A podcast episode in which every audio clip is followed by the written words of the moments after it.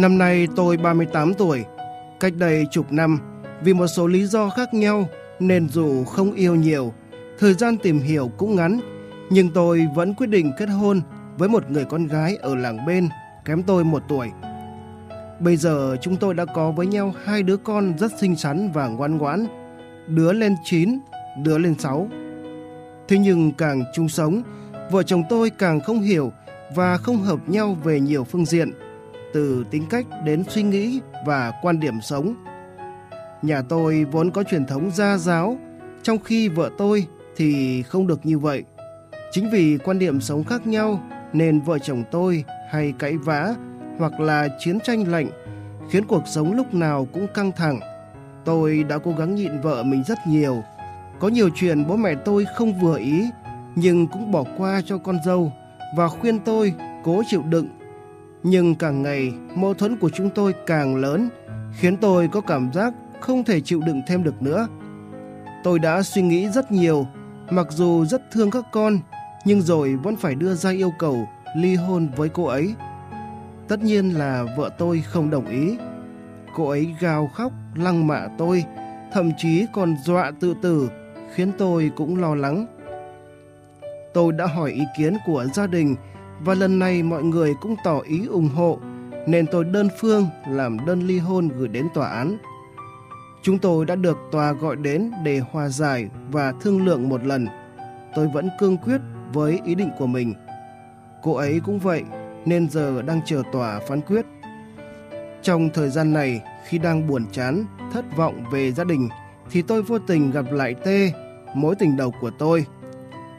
Ngày ấy chúng tôi chia tay không phải vì hết yêu, mà bởi bố mẹ tôi không chấp nhận việc phải kết thông gia với gia đình không hoàn hảo. Mẹ cô ấy một mình sinh con, cô ấy không có bố. Đây là một nguyên nhân khiến tôi nhắm mắt đưa chân kết hôn với vợ tôi. Sau khi chia tay tôi, Tề cũng đã kết hôn với người đàn ông khác và về quê chồng sinh sống. Gặp lại Tê, cảm xúc của mỗi tình đầu trong tôi lại trở về.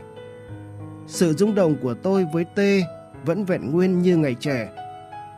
Từ đó tôi và em thường xuyên gọi điện và nhắn tin với nhau, nhưng chúng tôi không gặp nhau trực tiếp. Lần nào nói chuyện với em hay nhận được tin nhắn của em, tôi đều cảm thấy thật hạnh phúc. Những lời nói, những câu chuyện, những tiếng cười, những tin nhắn vui vẻ khiến tôi như sống lại những ngày xưa. Nhưng tôi chỉ biết cảm nhận điều đó một mình, mà không dám nói ra với Tê vì tôi sợ sẽ làm ảnh hưởng đến gia đình em. Nhưng một thời gian sau, tôi mới biết cuộc đời của Tê cũng gặp nhiều bất hạnh và hôn nhân của em cũng không được như ý muốn.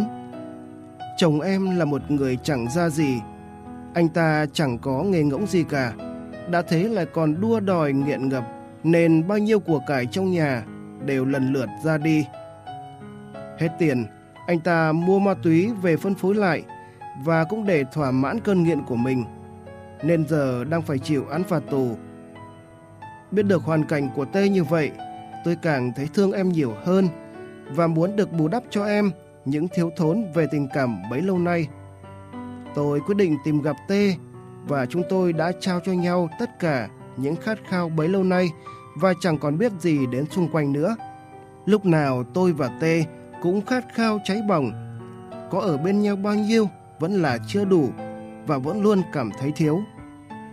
Nhưng chính điều đó cũng khiến tôi băn khoăn rất nhiều, vì bây giờ tôi chưa làm xong thủ tục ly hôn.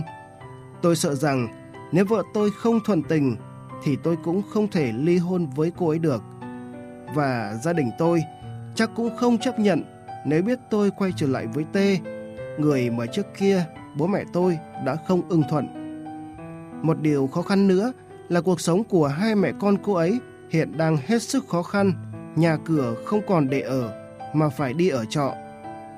Tôi không đủ khả năng tài chính để tạo dựng cho cô ấy một cuộc sống mới đầy đủ về vật chất.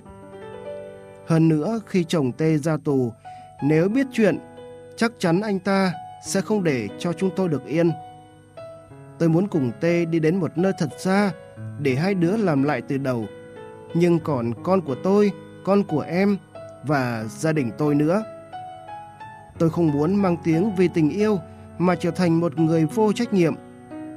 Chúng tôi đã suy nghĩ rất nhiều và bao lần nước mắt đã chảy bởi không thể hình dung được rằng mình sẽ sống thế nào nếu một ngày không còn được yêu nhau và không còn được ở bên nhau nữa.